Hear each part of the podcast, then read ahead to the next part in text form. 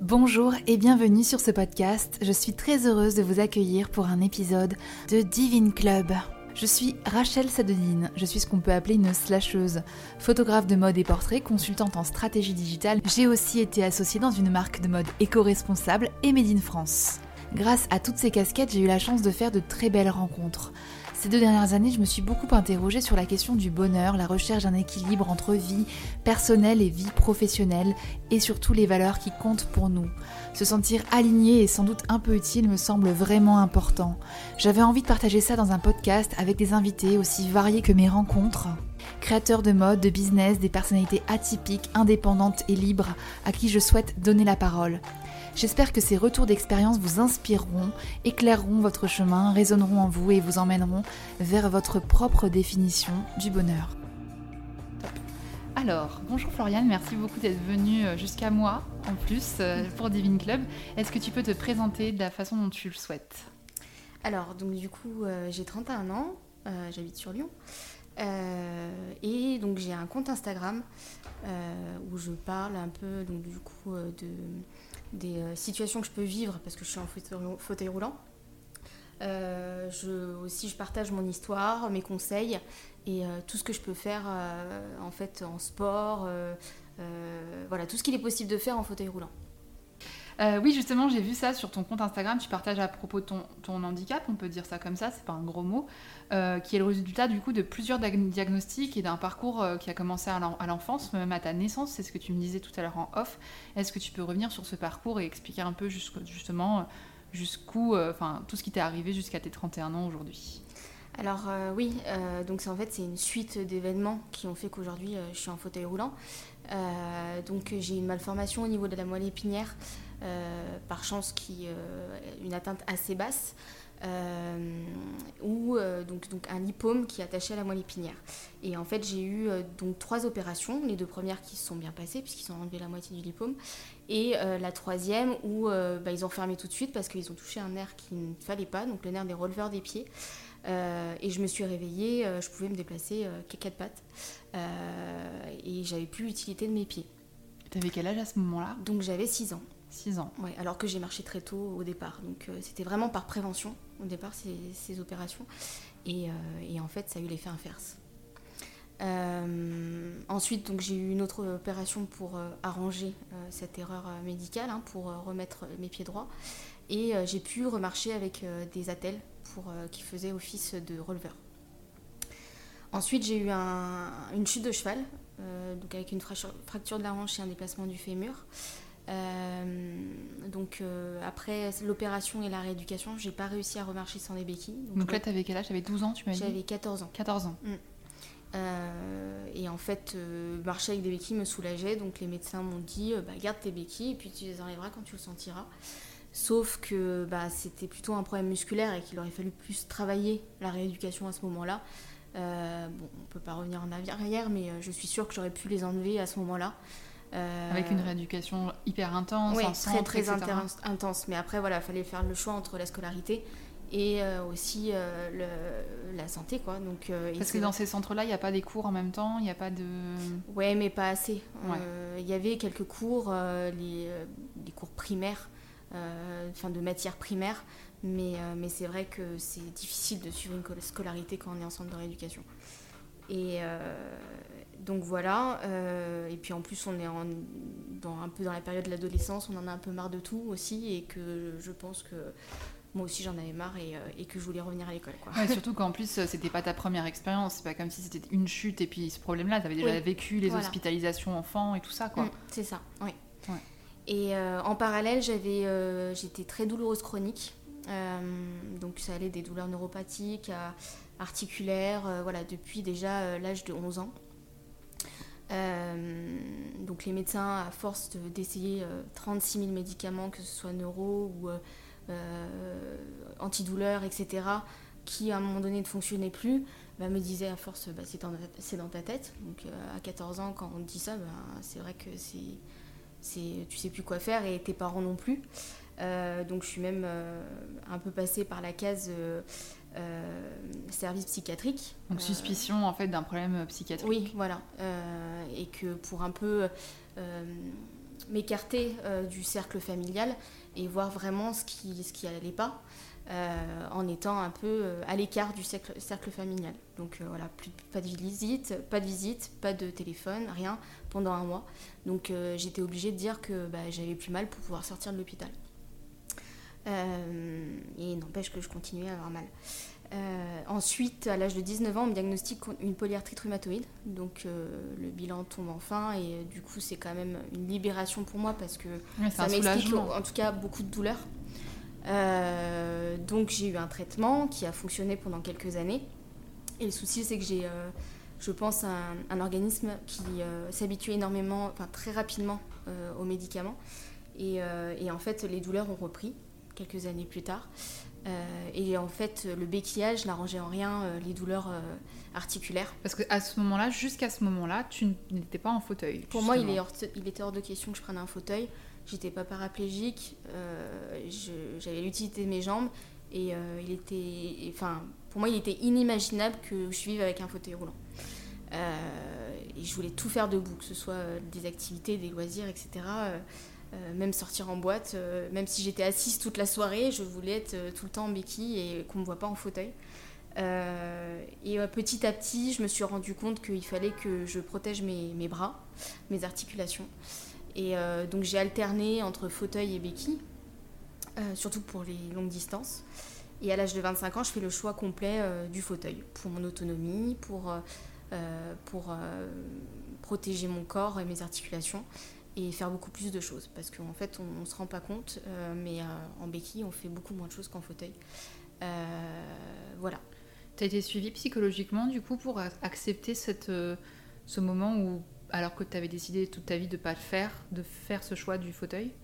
Alors oui, j'ai eu, parce que le, enfin, en tout cas, la tête aussi aide beaucoup dans tout ça. on sait que le, le mental aide à qu'on aille quand même mieux, même au niveau des douleurs, même, enfin voilà. Oui, t'as une bonne euh, nouvelle, tu vas mieux que quand t'as une mauvaise forcément, nouvelle. Hein. Forcément, forcément. Même si on a un peu mal, on le prendra forcément différemment. Et, euh, et euh, donc j'ai, oui, oui, j'ai fait un gros travail psychologique sur ma situation et accepter un peu le fauteuil. après, je dis pas que je l'accepte, mais maintenant je vis avec et j'accepte de vivre avec en tout cas. Euh, on ne peut pas accepter quelque chose qu'on on ne mérite pas. Euh, pour moi, dans, dans ma tête, c'est pas possible. Mais euh, on peut par contre accepter de vivre avec. Mettre des choses en place pour vivre au mieux et, et quand même être heureuse en fait. D'accord. Tu voulais plus subir ton handicap en voilà, fait. C'est ça, tu pris le pouvoir de, ton, mmh, de ton corps et tu t'es dit, ok, il est tel qu'il est, maintenant qu'est-ce que je peux faire avec ce corps voilà. et comment je peux vivre au mieux avec? Voilà. Mmh. Et faire ce que j'ai envie, mais en adaptant les choses et, euh, voilà et, être heureuse quoi. On m'a diagnostiqué donc une fibromyalgie euh, il y a trois ans, c'était à Paris, euh, parce que ben, mes douleurs ne passaient pas avec mes multiples traitements parce qu'on pensait que c'était toujours la, polyarthrite qui n'était pas stabilisée. Ben, rien ne fonctionnait et, en fait j'ai vu un, spécialiste de la douleur qui m'a qui m'a fait euh, passer plein de tests, de, questionnaires euh, pour euh, détecter et analyser, de savoir si j'avais une fibromyalgie ou pas. Et, donc il s'est avéré que j'en avais une. et là, du coup, se, met en place un autre suivi qui est plus bah, psychologique hein, pour arriver à gérer quand même les douleurs, d'exercice physique, parce que en fait, la fibromyalgie, peut s'apaiser grâce euh, à, l'activité physique. C'est quoi? C'est du yoga, c'est du pilates, des choses comme ça? C'est douce des, choses douces Alors normalement c'est des choses douces. Euh, je suis pas très fan des choses douces parce que je fais du tennis et, euh, du wakeboard ou, ou de l'équitation. Alors l'équitation par contre dès que j'ai des fortes douleurs je peux quand même en faire parce que ça me ça monopolise pas tout mon corps et ça me fait du bien avec le lien du par le cheval etc. Donc niveau euh, psy, euh, c'est vrai que ça me fait du bien. Euh, par contre, c'est sûr que j'y vais mollo sur le tennis. Puis tu peux pas faire tous les jours du tennis, alors non. donc il faut y trouver une activité plus récurrente, quoi. Ouais. Alors j'ai envie de me remettre en fait à la chanson parce que en fait j'ai fait du chant pendant 10 ans, des cours particuliers. Euh, j'avais arrêté à cause de mes études, boulot, etc. J'avais plus le temps. Euh, et en fait, je pense qu'à partir de septembre prochain, j'ai envie de me remettre à chanter. Euh, on m'a toujours dit qu'il aurait fallu que je perce un peu là-dedans et, et, et, que. Parce qu'en plus, ça fait du bien de chanter.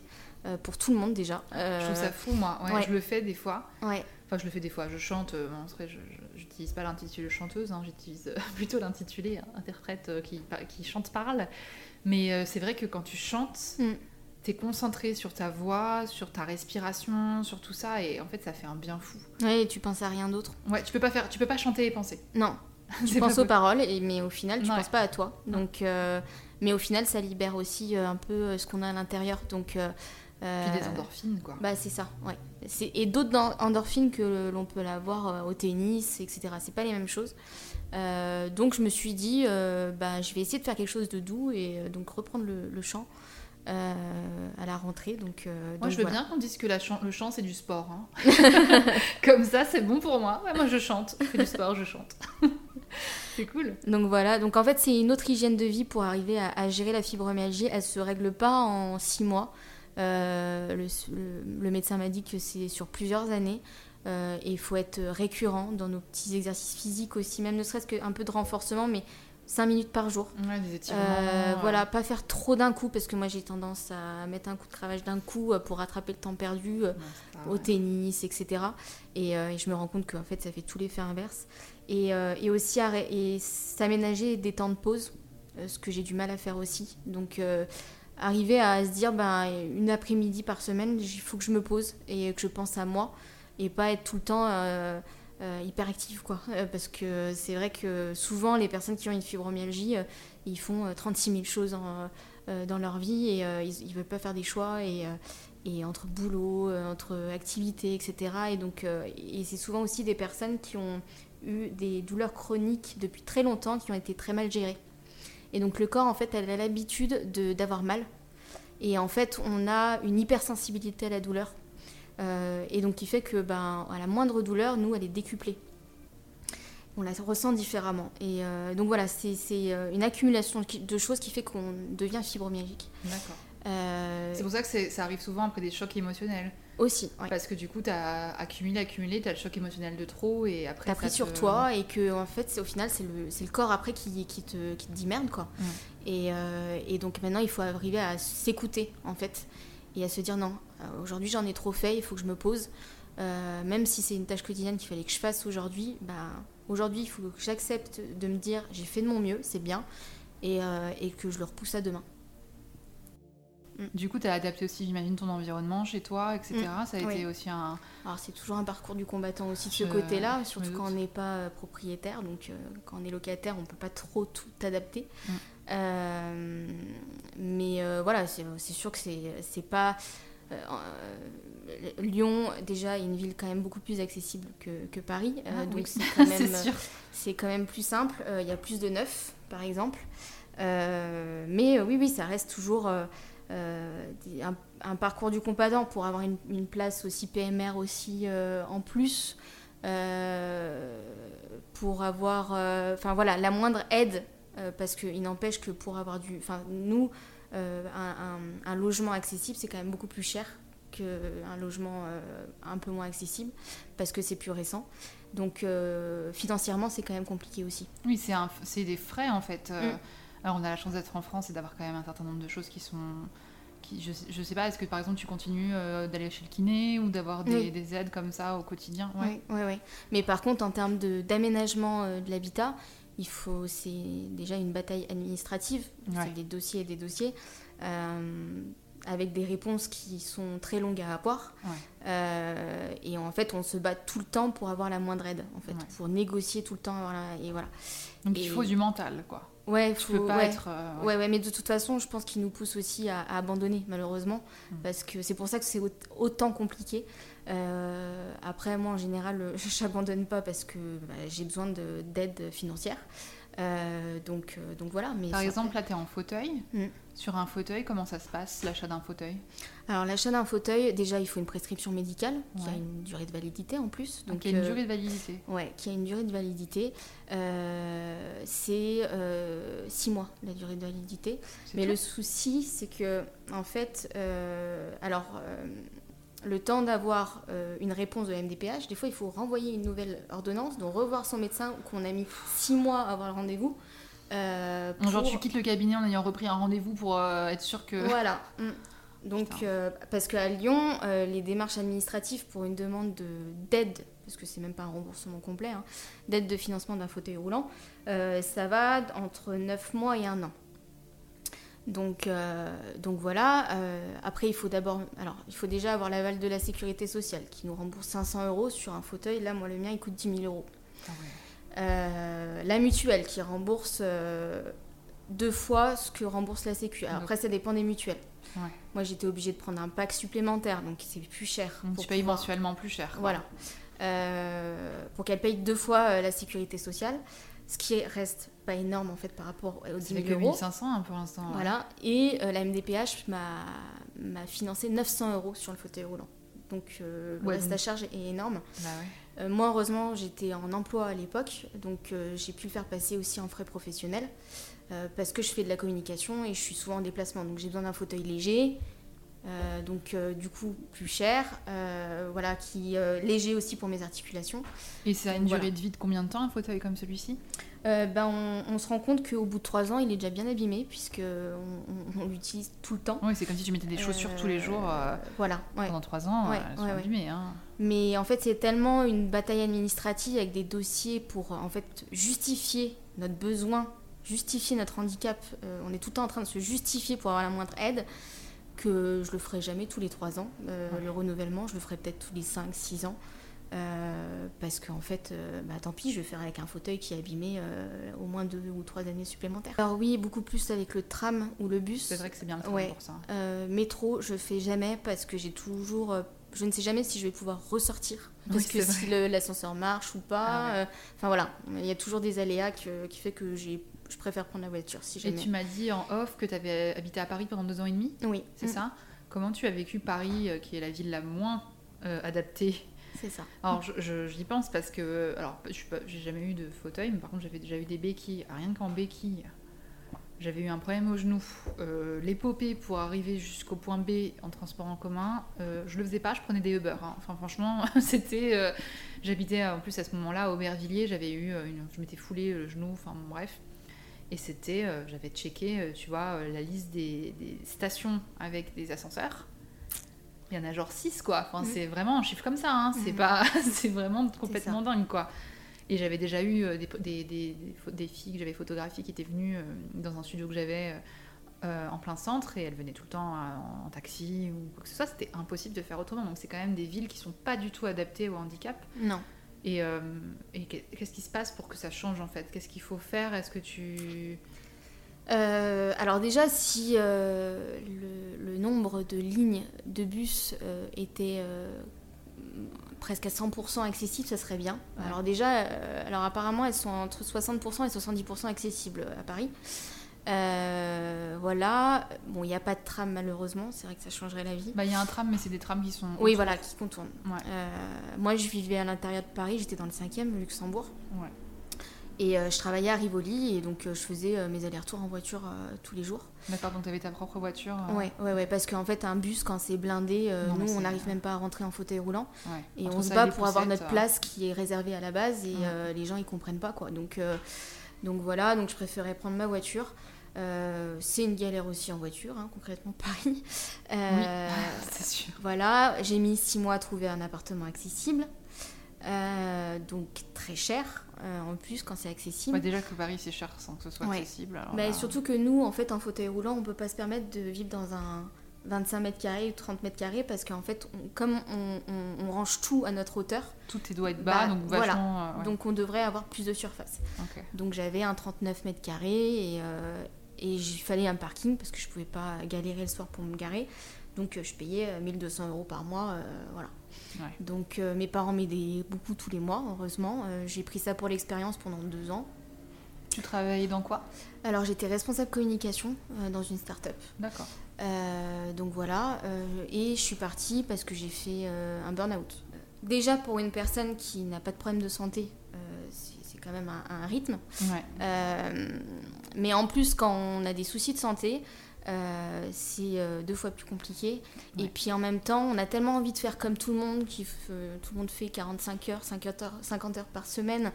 Euh, on ne veut pas montrer ses faiblesses, qu'on ne peut pas faire comme tout le monde et que bah, du coup, on zappe le kiné une fois, deux fois, etc. Et puis du coup, à un moment donné, notre santé, eh bah, elle est mise à mal. Euh, j'ai arrêté le sport, euh, je faisais plus rien pour moi et c'était même difficile de faire toutes mes démarches administratives à côté aussi parce que j'ai, euh, c'est vrai qu'en situation de handicap, on a beaucoup plus d'administratifs. Donc, bah, à un moment donné, et puis j'étais toute seule à la com, donc j'avais même pas d'assistant 80 personnes, donc à un moment ah donné, j'ai pété un boulon. Sur 80 personnes J'étais très tiraillée sur ma décision de partir ou pas. j'ai mis 4 mois à prendre la décision. Et puis euh, finalement, bah, j'ai décidé, et puis heureusement parce que le, le, Covid arrivait en plus. Et puis, euh, puis c'est vrai que moi je me dis, euh, parce que je galère à, à, retrouver un emploi hein, aussi, c'est que ben, j'ai l'impression de cumuler plusieurs handicaps. C'est handicap invisible, visible, mais en plus je suis une femme. Ouais. Donc, Je voulais rebondir sur un truc dont tu parlais juste avant. Euh, ce truc de quand tu es handicapé ou quand tu as une douleur chronique, parce que toi, tu as plusieurs pathologies. Mm. Euh, euh, moi, j'ai une copine qui utilise une métaphore de la petite cuillère. Je sais pas si tu connais cette métaphore de la petite cuillère. En gros, on a 10 cuillères par jour, 10 petites cuillères. Et puis, avec ces 10 petites cuillères, tu fais des trucs. Tu vas faire, tu avais les cheveux, tu vas aller prendre les transports, machin. Et dès que tu as un handicap ou que tu as quelque chose qui va pas, en fait, ça t'enlève une petite cuillère. Mm. Donc, tu as tes règles, des fois, c'est même plus ça. Tu as tes règles, tu as deux petites cuillères en moins, tu vois. tes, t'as un handicap invisible, t'as deux petites cuillères en moins. Et puis en fait, en fait c'est, enfin, je sais que ça peut paraître un peu bidon, mais moi, ça m'a vachement euh, aidé à comprendre que c'était pas ma faute. Euh, moi, je te disais, j'ai eu une tendinite chronique épouvantable à l'épaule. Vraiment, je je pouvais plus bouger, je, souffrais, il y avait rien qui me soulageait, etc. Et rien que sortir de chez moi, porter un, un sac, n'importe quel sac, j'avais mal. Euh, être dans les transports et devoir lever le bras pour me tenir parce que dans la ligne dans le métro ou dans le bus t'es obligé de te tenir. Tout ça à chaque fois je me disais me laver les cheveux me sécher les cheveux avec une tendinite à l'épaule. Ben, j'avais les cheveux tout bouclés tout le temps. Et, et, ben en fait c'était euh, ça paraissait anodin aux yeux des autres. En général les gens qui se rendent compte de ce que tu vis c'est les gens qui vivent vraiment avec toi.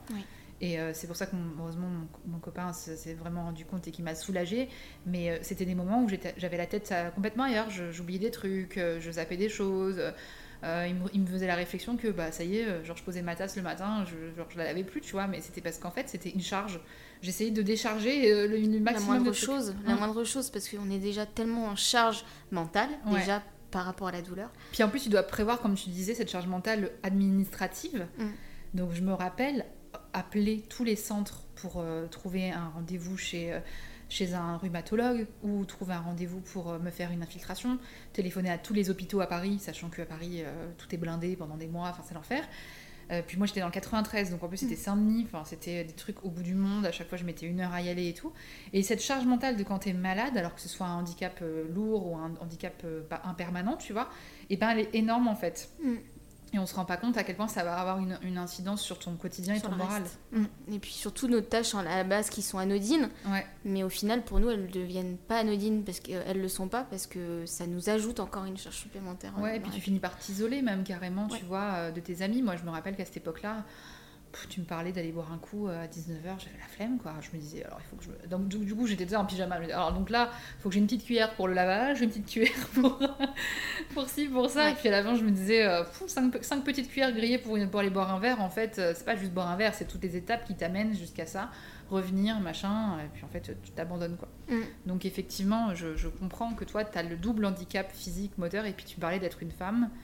Et euh, c'est vrai que ça, c'est dans la recherche du travail, c'est une double peine. Mm. Là, tu cherches un type de poste toujours dans la communication?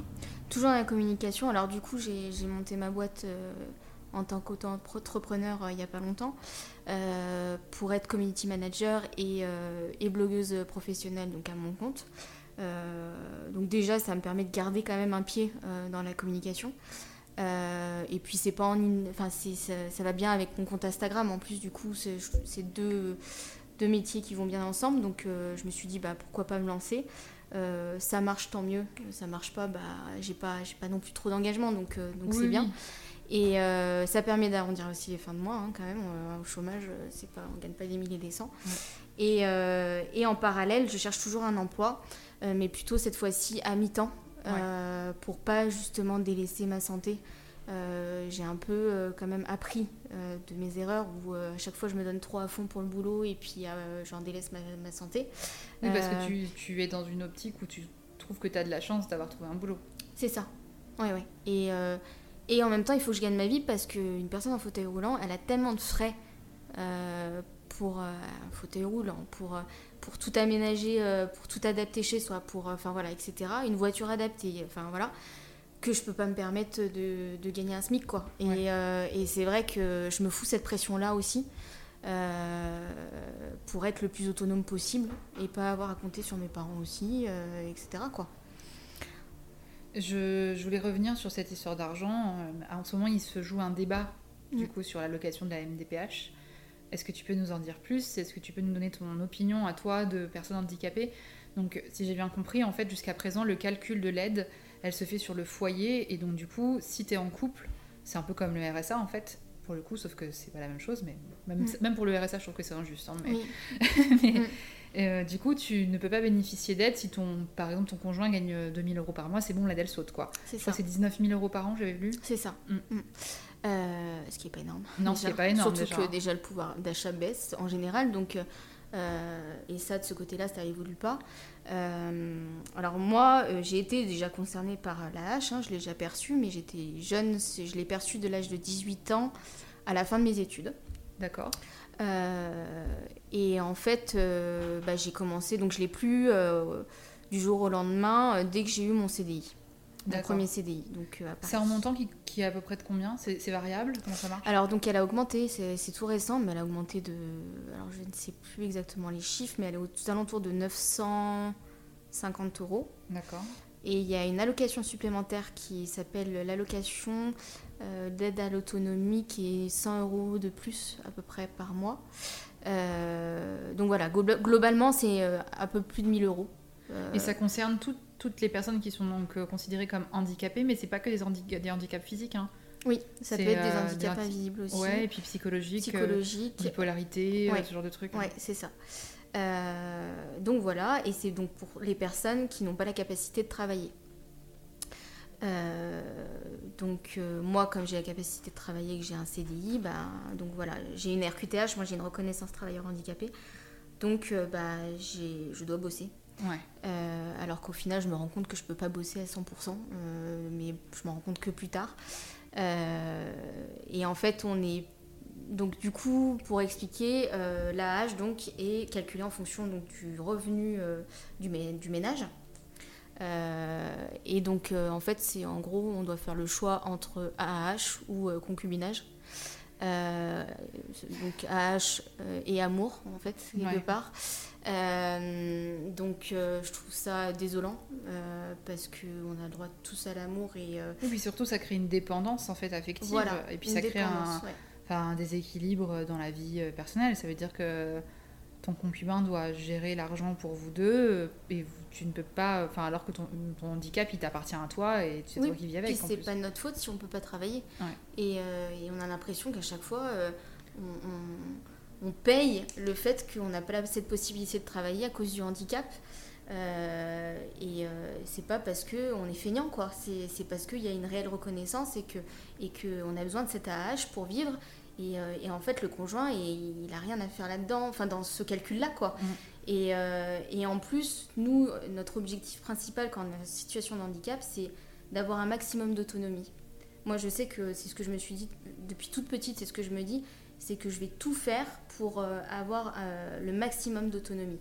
Et en fait, là, c'est pas le cas. C'est que dans cette situation, euh, on est complètement dépendant de l'autre. ou sinon se cacher et essayer de pas le déclarer, mais jusqu'au jour où on, a une, une inspection chez nous pour vérifier qu'il n'y a pas de brosse à dents dans, la, dans la salle de bain. Donc, donc voilà. Et, je trouve ça désolant en 2021 qu'on en soit encore là. Alors je trouve ça par contre génial que les réseaux sociaux ont beaucoup, aidé là-dedans. tout enfin, toute la dynamique en fait des, personnes qui sont en situation de handicap, parce que maintenant il y en a beaucoup qui sont sur Instagram. et bah du coup le regard il change et en fait la pétition pour cette réforme, elle a beaucoup, elle a bien évolué grâce aux réseaux sociaux en fait. On a eu le nombre de votes qu'il fallait, de signatures qu'il fallait grâce aux réseaux sociaux parce que y a ouais c'est effet boule de neige quoi donc mm. euh, ouais c'est un sujet hyper euh, important et voilà c'est dommage que le en tout cas que le gouvernement n'en prenne pas en compte ne prenne pas en compte ça et que, et que parce qu'à l'heure où on, enregistre du coup hier mm. ça a ça a été euh, refusé quoi c'est ça... ça a été bloqué ouais, ouais, ouais. est-ce que pour toi c'est une façon de sortir de l'invisibilisation des personnes handicapées? Et aussi j'ai vu que tu faisais du sport est-ce que tu peux m'expliquer un peu ton parcours par rapport à ça et pourquoi en fait euh, tu t'es mise à, pratiquer euh, du tennis, du snowboard et de l'équitation? Même moi, je ne fais pas tout ça. Enfin, même moi, surtout moi.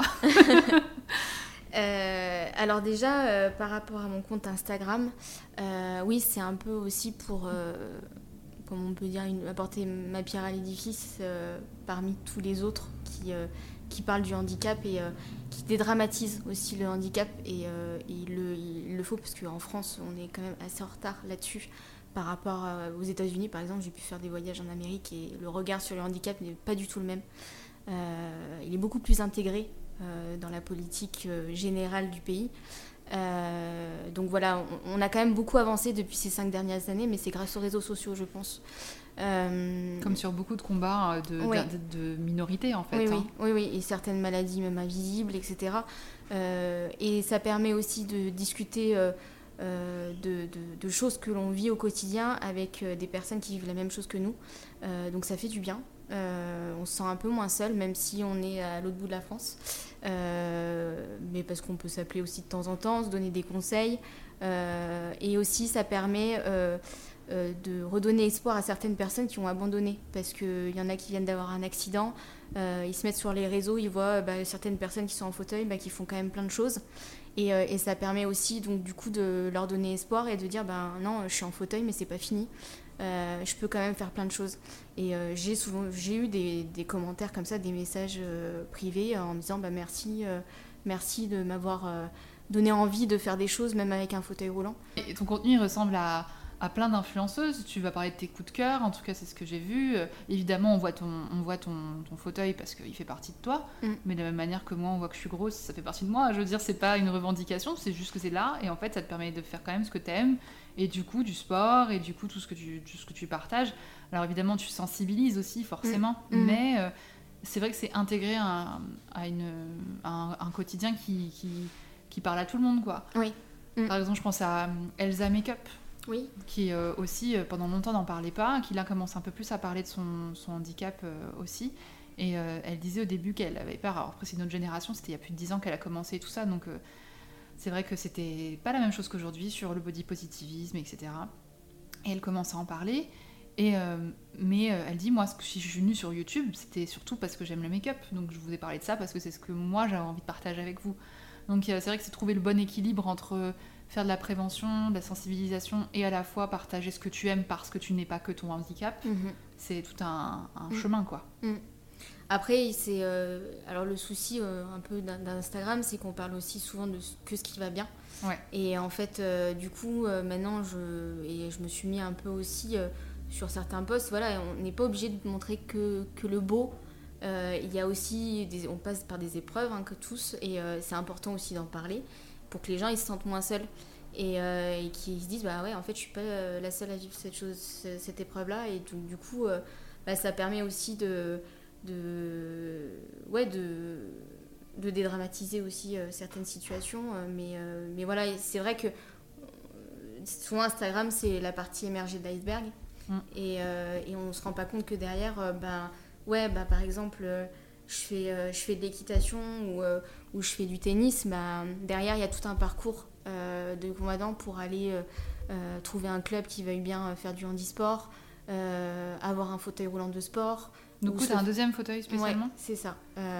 et moi, en fait, en revenant de Paris, j'ai trouvé sur le moment aucun club qui faisaient du handisport, tennis et équitation. Et c'est moi carrément qui suis allée dans les clubs en disant est-ce que vous êtes tenté pour tenter de tenter l'expérience et de me faire monter à cheval et, voilà. J'ai eu beaucoup de non, hein, parce qu'il y en a qui ne veulent pas prendre le risque. D'autres euh, sont super motivés, sauf qu'ils n'ont pas le matériel pour, et que la région ne, donne, ne finance très peu de matériel. On, se leurre un peu sur le fait que euh, en France, euh, on, essaye de donner accès à tout le monde au, sport, mais en fait, dans la réalité, sur le terrain, c'est différent, parce que c'est des gros problèmes de matériel et qui coûtent cher. Un fauteuil roulant de sport, c'est au minimum 5000 euros. donc c'est prêté par la ligue, mais moi pendant un an j'ai eu un fauteuil taille 42 alors que je fais un taille 36. Donc je me suis abîmé les épaules, donc j'ai eu une, tendinite calcifiante euh, à l'épaule à cause de ça. Ah euh, donc j'ai arrêté le tennis Parce que ça a des conséquences surtout en fait. Quand c'est quand c'est pas adapté, tu, ton corps il, compense. C'est ça. Et puis euh, les gens ils se rendent pas compte que en fait bah, pour faire du tennis à la base ils ont besoin que d'une raquette. Nous on a besoin d'une raquette et d'un fauteuil et de sport. Et ça je savais pas par exemple tu vois qu'il fallait un, fauteuil spécifique. Ça semble évident. Mais tu vois, je, maintenant que je, tu me l'as dit, je me dis, ah oui, en fait, il y a un fauteuil pour chaque sport, pour euh, le ah basketball, pour le, enfin, le hand, etc., pour euh, le badminton. Enfin voilà, c'est des, fauteuils assez différents. Euh, donc on ne peut pas faire plusieurs sports avec un même fauteuil. Donc, donc voilà, mais c'est très onéreux. Donc j'ai acheté le mien il n'y a, pas longtemps, mais c'est galère encore une fois pour avoir des aides. et j'ai toujours 2000 euros à ma charge sur le fauteuil roulant. Et toi, comment tu te sens quand tu réussis à passer par toutes ces étapes difficile de financement, etc., et qu'à un, moment tu te retrouves sur, euh, sur le set et que tu joues au tennis, que tu fais de l'équitation, enfin, comment tu te sens toi euh? Ben, déjà, c'est vrai que ça fait du bien, hein, je me défoule. déjà, le tennis, ça me permet de me défouler. Euh, mais bon, l'équitation, c'est pas encore réglé, hein, parce qu'il n'y a pas d'équilibre, elles sont à 4 pour monter sur le cheval et il n'y a pas de plateforme pour monter sur le cheval. Donc sur le long terme, je sais que ça va pas être possible très longtemps. Euh, mais je me sens tellement bien sur le cheval à une hauteur différente et, euh, et euh, c'est un peu comme mes jambes en fait le cheval et, et enfin voilà c'est libre je me sens libre. Donc autant au tennis que, que à cheval. Ouais c'est trop cool j'ai vu que tu avais joué dans un court métrage. Oui. C'était quoi ce projet? Alors, euh, juste avant de partir de Paris, euh, il y a donc une réalisatrice, euh, actrice réalisatrice, qui m'a contactée sur Instagram pour savoir si je serais intéressée pour jouer dans un court métrage, être du coup le rôle principal hein, de ce court métrage, pour jouer une personne, une femme en fauteuil roulant. et donc c'est une histoire d'amour, ce court métrage. Euh, je divulgue pas l'histoire le, le, en entier parce qu'il va, il va bientôt sortir. Euh, il a été sélectionné euh, dans, chez trois, enfin, à trois festivals qui se dérouleront en octobre, donc on n'a pas le droit de le, divulguer, enfin en tout cas de le, de trop en dire. Ouais, voilà, de trop en dire et de le, et de le mettre, au, enfin, de le mettre en entier sur les réseaux sociaux. C'est ce que j'allais dire, du coup tu l'as vu? Oui, je l'ai vu. donc je l'ai vu récemment. Euh, je suis contente du résultat. Bon, après, on s'aime jamais euh, trop à l'écran. Euh, c'est assez difficile de se voir à l'écran. mais voilà, je suis contente. et en plus, c'est quand même une histoire que j'ai vécue. donc, du coup, c'est ça fait du bien de jouer ce rôle. En fait, une coïncidence que tu aies vécu une histoire similaire ou elle s'est inspirée de ta vie? Non, mais parce qu'en fait, euh, elle, s'est un peu renseignée sur le sujet et que, bah voilà, les histoires d'amour euh, quand on est en situation de handicap, c'est pas. Il y a des choses qui que ça. Les rencontres ou les choses comme ça. Donc, euh, donc, donc voilà, c'est jouer cette, cette femme et, et qui, qui passe par des étapes difficiles. et, et voilà, que, du coup, c'est vrai que pour moi, c'était complètement. je pouvais pas dire non à cette proposition, quoi. Super. Ça, a duré combien de temps le tournage, tu te rappelles? Donc ça a duré deux jours, hein, donc euh, c'est 10 minutes de film. D'accord. Et, euh, et, en fait, la, bande-son a été écrite par euh, Grand Corps Malade. Ah, génial. Qui est très belle. J'ai photographié Grand Corps Malade. Ah oui bah, En tout cas, magnifique les paroles, donc j'ai hâte que le film sorte. Ça va être beau. donc voilà, et, et, voilà. Chouette. Et en tout cas, l'équipe est géniale et, et en fait, vraiment euh, intéressé euh, de enfin, pour raconter des, des histoires qui ont du sens et, et, et, je suis contente qu'en fait ils aient, je sois tombée sur des personnes qui ont enfin envie et ils sont intéressés par, pour prendre une personne qui est réellement en situation de handicap pour jouer ce rôle. C'est amusant que tu dis ça parce que c'est vrai que je crois que c'est qui? C'est Laetitia Millot là qui, qui joue. Euh, alors je crois qu'elle a écrit l'histoire, donc c'est encore un peu différent. Oui. Elle a écrit un livre et il est adapté au cinéma et d'ailleurs elle fait du cheval dedans, je crois. Oui. J'ai écouté un podcast où elle en oui, parlait. Oui, oui, oui, je l'ai pas encore vu, mais je voulais le, je voulais le voir. Bah oui, je me doute que du coup là t'es double truc cheval plus. Euh, ouais, ouais, ouais. Quand il y a un cheval de toute façon dedans, je, je suis intéressée. mais euh, mais ouais, que pour une fois, on, même si j'ai pas cette compétence d'actrice au départ et ben on donne quand même cette chance-là à quelqu'un qui vit vraiment la situation et pas à quelqu'un qui joue la situation. Et, euh, je trouve que ça a un sens complètement différent et, euh, plus vrai. C'est encore sortir de l'invisibilisation. Mmh, c'est mmh. ça. Je suis d'accord, je, je, pense pareil par exemple sur des rôles où on fait grossir des actrices. Il y a des actrices qui sont... Faites jouer les actrices qui sont grosses. J'ai deux dernières questions. D'abord, j'ai envie de savoir quelles sont tes envies et tes objectifs en général. Mais du coup, euh, par exemple, voilà, jouer dans un film, c'était pas une, c'était pas un objectif, mais ça s'est présenté à toi. Est-ce que tu as des petits, des petits rêves comme ça? Je sais pas, faire un, un saut en parachute. Euh, moi, ça, moi, ça m'angoisserait. Hein. Mais je sais pas, est-ce que tu as des petits, une bucket list comme ça de choses euh? Alors, j'ai pas de bucket list comme ça, vraiment, enfin, établi quoi. Établi. en général, ça vient. c'est vrai que c'est, c'est un peu la magie d'Instagram où bah, on te propose des choses et que finalement, ah bah ouais, pourquoi j'y ai pas pensé et, et, euh, et, finalement ça me tend très bien. Euh, donc comme le, court métrage, jouer dans un court métrage. Euh, et alors un saut en parachute, j'aimerais bien, oui. D'ailleurs, sûrement que je vais le faire d'ici la fin de l'année. on s'est promis avec mon copain de le faire ensemble, donc voilà mais non, j'ai pas, j'ai pas de, de, bucket list, mais, euh, mais, euh, mais je suis toujours ouverte à plein de projets et, euh, à essayer des nouvelles choses. Parce que voilà, on n'a qu'une vie et si c'est possible de le faire en, fauteuil roulant, enfin maintenant il y a tellement de choses qui sont adaptables que du coup, si c'est possible. Bah, si c'est un rêve, il faut y aller. Quoi. Mm. Mm. Mais je voulais savoir, qu'est-ce que tu dirais à quelqu'un qui n'ose pas se lancer dans un projet avec tout ce que toi tu as vécu et tout ce que tu as fait finalement? Euh, alors ça dépend pourquoi ils n'osent pas.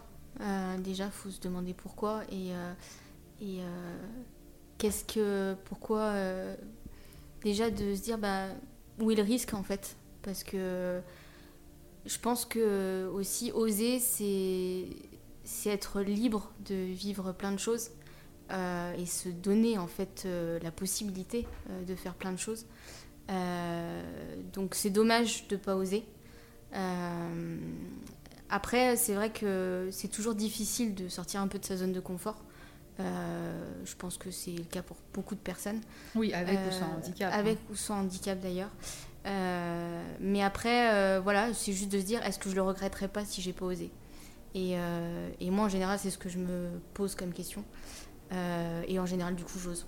Justement, et à quelqu'un en particulier qui vit ce que tu as traversé avec le handicap, est-ce que tu as des conseils en fait euh, pour justement euh, aller mieux euh, Déjà, d'en parler avec des personnes qui vivent la même situation que toi. Donc, soit des aidants, soit des personnes qui sont aussi en situation de handicap comme toi.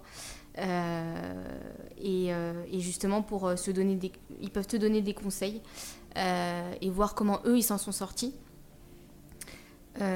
ensuite, faire un travail psychologique, c'est quand même très important.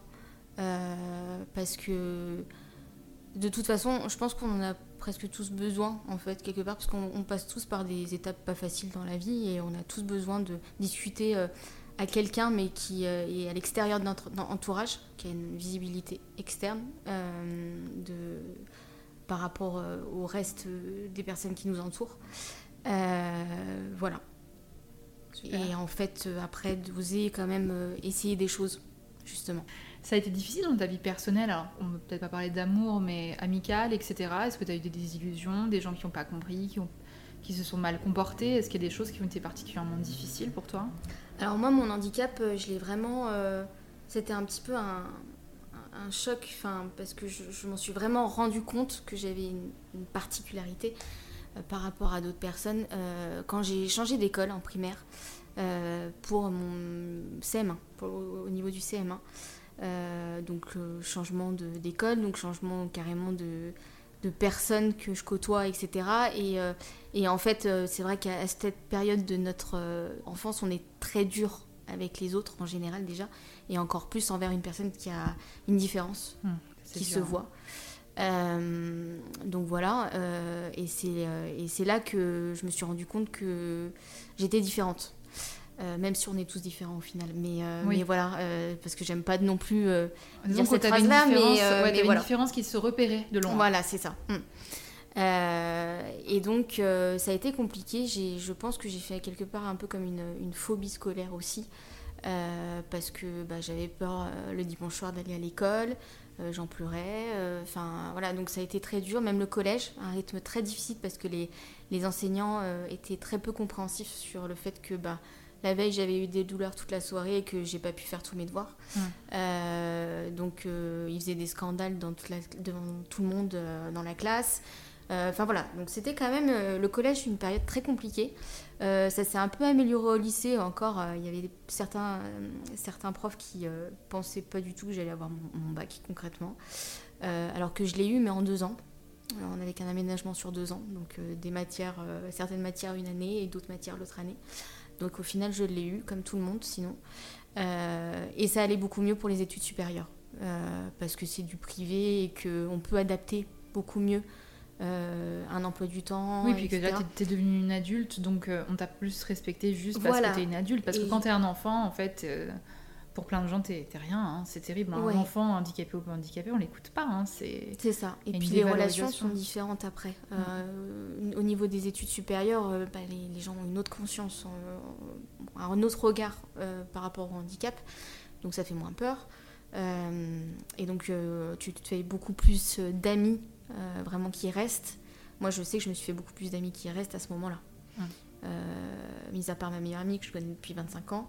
Euh, du coup, sinon, tous mes amis actuels, je les ai connus après le lycée.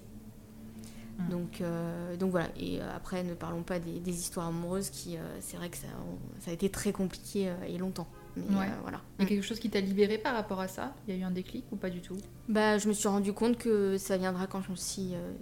à condition que j'arrête de chercher. Ah ouais Et que je me prenne moins la tête. Euh, et en fait, je suis rentrée sur Lyon. Euh, j'avais pas cet objectif de trouver quelqu'un au départ. Et en fait, c'est arrivé. En fait, à la euh, comme rencontre, quoi. Voilà. Mm. Moi, je dis ça toujours à mes copines. Mais tu sais, il suffit d'une personne. C'est ça. Il faut que tu mm. croises quelqu'un avec qui ça match. Et mm. si c'est sûr, tu, tu, peux ne pas la croiser. Et puis un jour, tu la croises, quoi. Oui, parce que du coup, par exemple, tu étais sur des applications de rencontre, des trucs comme ça. Oui, oui, oui. J'étais bah, Tinder et tout ça, toutes les applications de rencontre. Euh, et en fait, euh, il m'a il m'a croisé sur Tinder. J'étais un week-end à Lyon chez mes parents, j'avais oublié de désactiver l'application. Et euh, mais en fait, j'habitais sur Paris. Et, au final, comme c'était connecté à mon compte Insta, il suivait beaucoup plus ce que je faisais sur Insta pendant un an. Il a suivi ça pendant un an. Ah oui, avant que vous vous rencontriez euh, Ouais, et euh, il m'envoyait de temps en temps des messages et tout ça. Et euh, ah, c'était beaucoup plus lui. J'aime bien cette petite love story. beaucoup plus lui qui, qui cravachait pour essayer de me voir une fois que de temps en temps je, venais à Lyon, sur Lyon. Et, et au final, on s'est vu peut-être une ou deux semaines après que je sois revenue sur Lyon, voilà, chez mes parents. Mm. Trop chouette. Mm. En fait, c'est la personne et pas le fauteuil ou la condition de la personne, etc. En fait, c'est c'est déjà, euh, c'est déjà euh, la personne en elle-même en fait. Ouais, sa personnalité, sa façon d'être, euh, mm. son humour, mm. ses, références, tout ça quoi. Mm, c'est ça. Donc du coup, oui, il te suivait, il n'y avait pas de, il y avait pas d'ambiguïté sur ton handicap et du coup la, la, rencontre elle a été, été faite comme ça. Merci beaucoup Floriane d'être venue jusqu'à moi et d'avoir partagé ce moment et ton histoire. Je trouve ça super cool et super inspirant parce qu'à la fois tu as ce côté, je fais plein de choses et en même temps j'ai conscience que j'ai des limites et que il faut que je les écoute pour pouvoir aller plus longtemps, enfin pour que ça dure plus longtemps en fait. Parce que c'est vrai qu'on a tendance à prendre la vie comme un sprint alors qu'en fait c'est un marathon. Et les marathons, euh, bah, les gens font des pauses hein, pour boire, pour les C'est ça. Et je trouve ça important en fait. Et je pense que c'est un message qui, qui parlera à plein de gens, euh, pas forcément euh, qui ont des handicaps. Et, et ça c'est mm. chouette. Ouais, ouais, c'est ça. Bah, merci à toi aussi. Bah, c'est cool, merci. Je suis super contente. Merci d'avoir écouté cet épisode de Divine Club. Je reviens très bientôt avec un nouvel épisode et une personnalité inspirante pour aborder des sujets qui me tiennent à cœur. N'hésitez pas à laisser 5 étoiles si vous avez aimé cet épisode, à vous abonner, à le partager. Je viens de lancer le compte Instagram, cherchez donc Divine Club-du-bas podcast et rejoignez-moi. À très bientôt.